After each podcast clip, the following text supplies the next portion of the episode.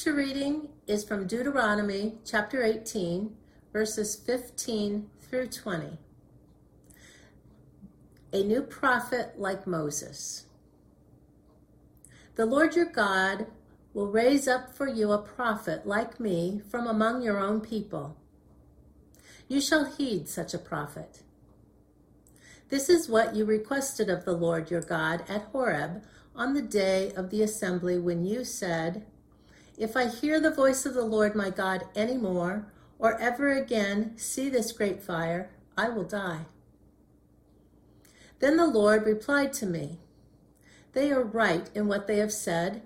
I will raise up for them a prophet like you from among their own people. I will put my words in the mouth of the prophet, who shall speak to them everything that I command. Anyone who does not heed the words that the prophet shall speak in my name, I myself will hold accountable. But any prophet who speaks in the name of other gods, or who presumes to speak in my name a word that I have not commanded the prophet to speak, that prophet shall die. This is the story of faith and faithful struggle. Thanks be to God.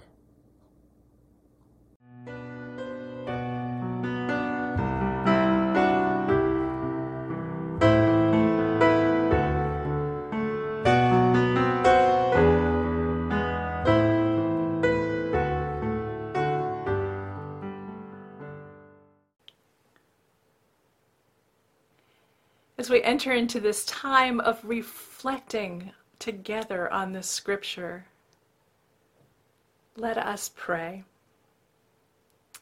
May the words of my mouth and the meditations of each one of our hearts be acceptable to you, our rock and our redeemer. And may we, like Samuel, cry out and say, Speak, Lord, for we are listening. Amen. The scripture that Jill has read today comes from Deuteronomy, just before Moses' farewell discourse at a time when he knows that he is not going to see the promised land, that he has been leading the Israelites toward for years, through the wilderness, through the Red Sea, listening to their complaining, enduring unimaginable hardship. Moses is not perfect. Moses, a prophet, is not perfect.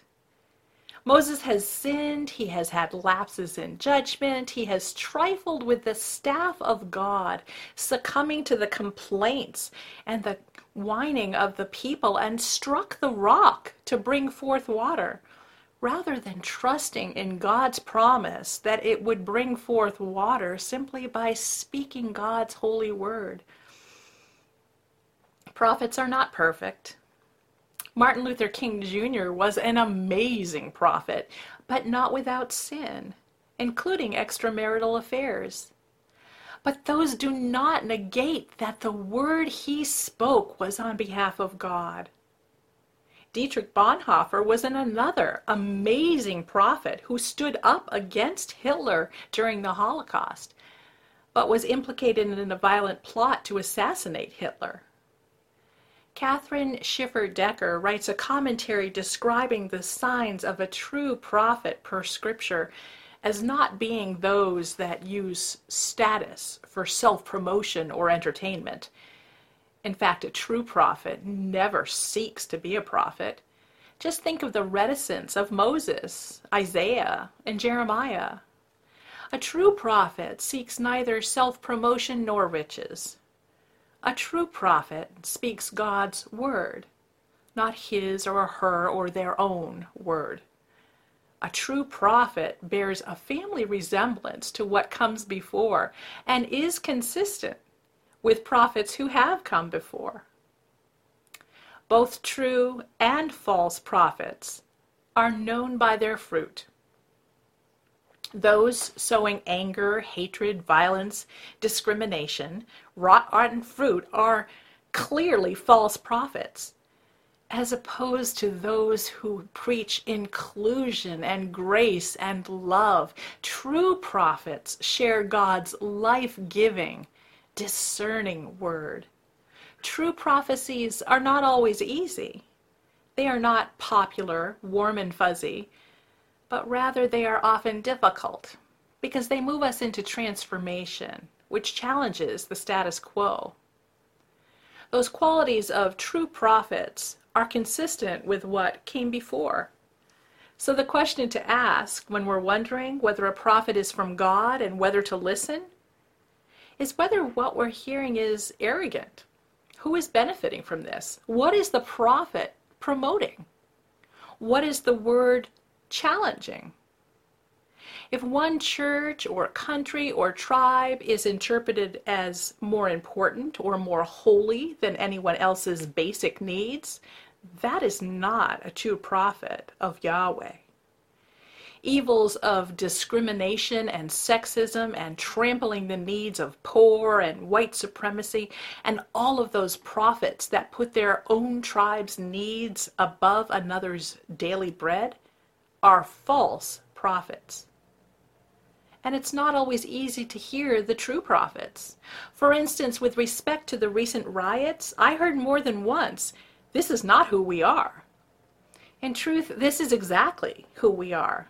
This violence and anger is who we are at our worst, and is exactly what we are called to transform. This is why we need to be baptized. Repentance has to start with confession an acknowledgement of the evil in the world. The Latin words are Deus dixit. God is speaking. In prophecy, God has already spoken, and we are reflecting on it. We are chewing on it. We are discerning and acting on it. The prophecy is transforming us, transforming the world. In 1 Corinthians 8 1 through 13, we hear a discussion of what food is lawful to eat. And Paul gives the listeners kind of a shaking up as if to say, You're missing the point. It's not about the food, it's about the legalism. Paul asks, What's more important, the laws or relationships? Paul says in Scripture, now, concerning food sacrificed to idols, we know that all of us possess knowledge. Knowledge puffs up, but love builds up. Anyone who claims to know something does not yet have the necessary knowledge, but anyone who loves God is known by God. It's not about the food, it's not about the law, it's about relationship. When we hear a prophet speaking a word from God, we may be confused because it goes contrary to what we believe to be important, just as the food laws were important in Paul's time. The real key is understanding whether what's being prophesied is bringing about transformation, equalizing the playing field, renouncing the spiritual forces of wickedness, rejecting the evil powers of this world, and resisting evil, injustice, and oppression in whatever forms they present themselves. I hope you recognize those words as our promise in our United Methodist baptismal vows. The lens through which we understand what we're hearing is key. If it is loving and builds up the other, it is of God. If it is arrogant and builds up one person or church or country or tribe over the needs of others, it is a false prophet. For instance, it is great to speak plainly and avoid swearing, many of us believe that the root of the desire to speak in this way comes from our faith background. But let's not be legalistic about it. I don't want it to get in the way of me loving my neighbor. I hang around with bikers who swear all the time, and I know them to be very good people. Are our rules rooted in love or legalism? Maybe a feeling of superiority. For instance, we are better because we of our pristine language or abstinence or rules around alcohol or are we holding those values to make safe spaces for others who have difficulties with addictions to language or sex or strong drink? what is our intention? What is our intention? Righteousness, not self righteousness, but righteousness for the other's sake in order that they may feel loved, is the godly motivation. Prophets are human, and they are people that will be raised up just like you, just one of the people. Not everyone who says they are a prophet is necessarily speaking for Yahweh, the one true God. So, how do we discern good from bad prophets? In Mark 1 21 through 28, we hear the concept of authority, talking about Jesus' authority. We see Jesus, who is filled with authority from Yahweh and not corruption or power or other things. Jesus speaks out of a deep understanding of what God truly is desiring in human activity, as opposed to the shallow understanding of a scribe who simply transcribes words on the page. The words of a prophet are the words of God's mouth, the words spoken. This is not complicated, not a show. These are God's words. God gives them to the prophet, saying, You're going to speak them. This is the authentic word, not interpretation. It is the unvarnished word of God, the intent of love through the prophet to us. It's not trance like.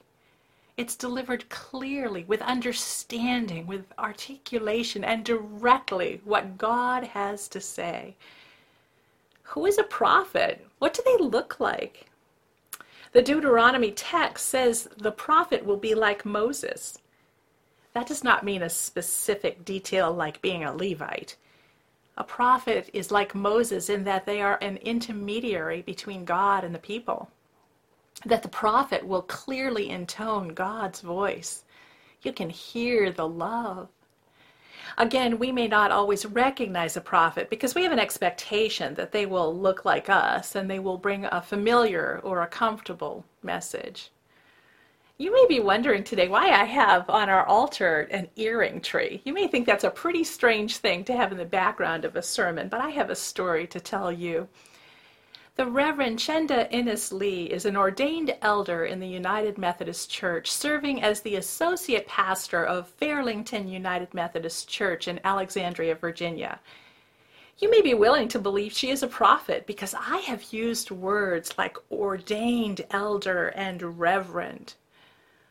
On December 20th, Reverend Lee wrote on her Facebook page, Whatever your expectations of how you think a woman who happens to be a pastor should look to accommodate your comfort, I am here to shatter them.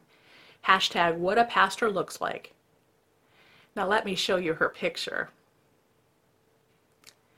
If Reverend Lee were in Wesley's pulpit this morning, would you accept her as a prophet? On January 1st, she wrote again on her Facebook page saying, In a world where clergy women are still being told to adjust their appearance to avoid being distracting to the proclamation of the gospel, is one clergy woman who refuses to acquiesce to such foolish demands, inviting all clergy sisters and supporters of clergy sisters to join me this Sunday for Dangling Earrings Challenge. Post a pic of yourself and your dangly earrings with the hashtag what a pastor looks like or hashtag dangling earrings challenge. The danglier the better because like white supremacy, sexism and misogyny continue to rear their ugly heads. On January 10th, don't mind me, she says. I'm just a herald of the gospel resisting evil, injustice, and oppression in whatever forms they present themselves while rocking my dangling earrings. Week two of the Dangling Earring Challenge. The challenge is an invitation to sisters and supporters of clergy sisters to post pics of themselves in dangling earrings as they teach, preach, lead worship, or engage in other ministry related events this month. As an act of resistance to the misogynistic and sexist demands that try to diminish our authenticity as heralds of the gospel. And then she says, please consider making a donation in an amount equivalent to a pair of earrings. to the Bishop John and Irene Innis Foundation. The work of this foundation focuses on providing education and healthcare opportunities to rural communities in Liberia, West Africa. You can make your donation at www.innisfoundation.org. She goes on to say, unless you think it, actually, this is me talking, unless you think it is just men defaming women, listen with me to what she wrote on January 17th, two weeks ago. This is week three of the Dangling Earring Challenge. She says, I am in a Facebook group of clergy moms, and a member of this group expressed her frustration with the continual postings of clergy women in dangling earrings. She felt the challenge was not only detracting from the more pressing things happening in the world, particularly this nation, but that our postings made us look shallow. Reverend Innis says, uh, Innis Lee says, I wish I could say I was surprised by this person's words, but I was not. Her comment goes to the heart of why I decided to start this challenge and exposes the myriad ways clergy women consciously and subconsciously internalize sexism and misogyny at the expense of our authenticity.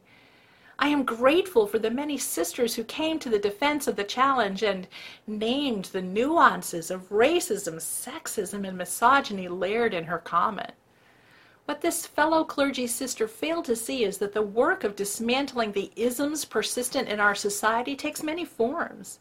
It is not an exercise in prioritizing which work is more or most important. All of it is important. All of it is necessary. My prayer is that we each find the courage to do the work in whatever way is meaningful and impactful in hope of realizing the vision of a more just and equitable world. I join with Reverend Lee, holding her up to be a prophet in our time, opening my eyes and I hope yours too, to the inequities, the uncomfortable truth that we must face in ourselves if we are to transform the world. If we are to resist evil, injustice, and oppressions in whatever form they present themselves.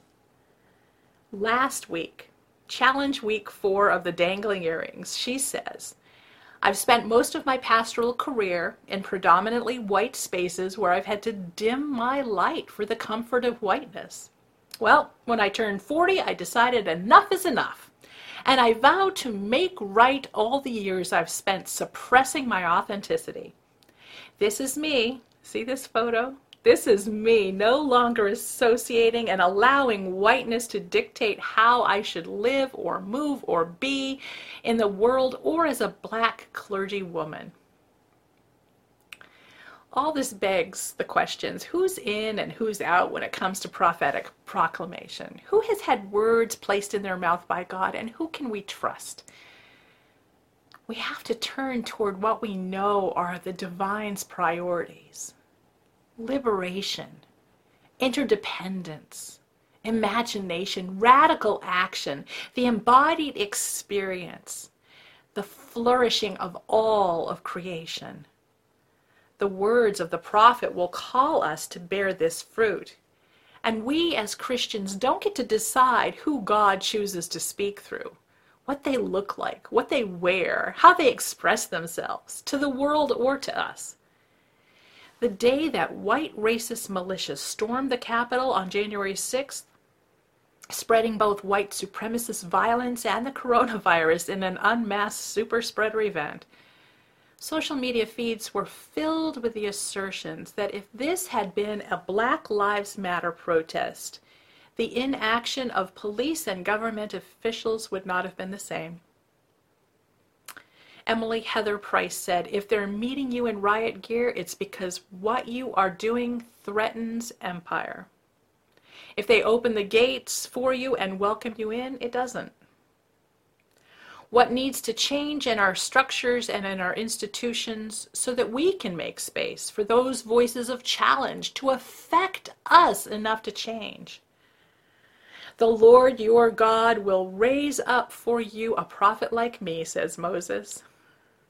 There are a lot of ways traditional ways we can extrapolate what a prophet like Moses would be like. But the way I want to think about Moses today is as someone born in the margins who grows up into a place of power. He's familiar with the empire's power, having been raised by Pharaoh's daughter. Part of his journey is having to confront the stories that formed him.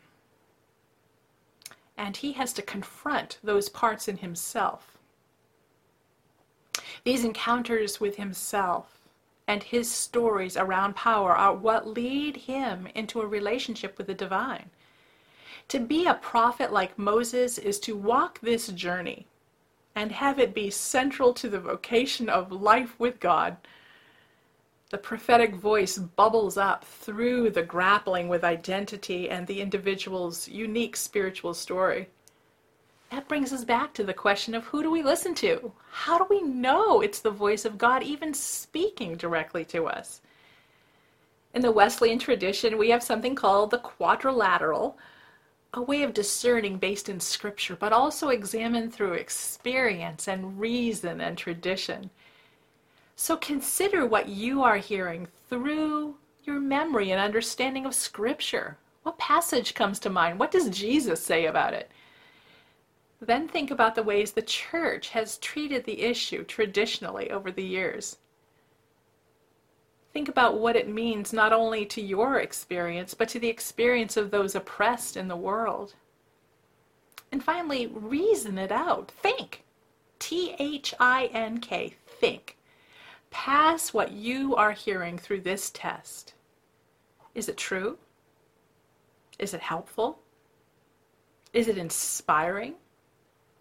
Is it necessary? Is it kind? think? Is it true? T. Is it helpful? H. Is it inspiring? I. Is it necessary? N. Is it kind? K. Think.